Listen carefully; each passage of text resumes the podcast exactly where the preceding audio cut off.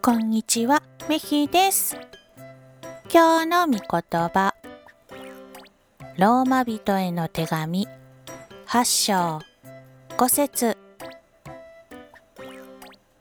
罪の性質に従っている人は自分を喜ばせようとしますが、精霊に従って歩む人は神に喜んでいただこうとします。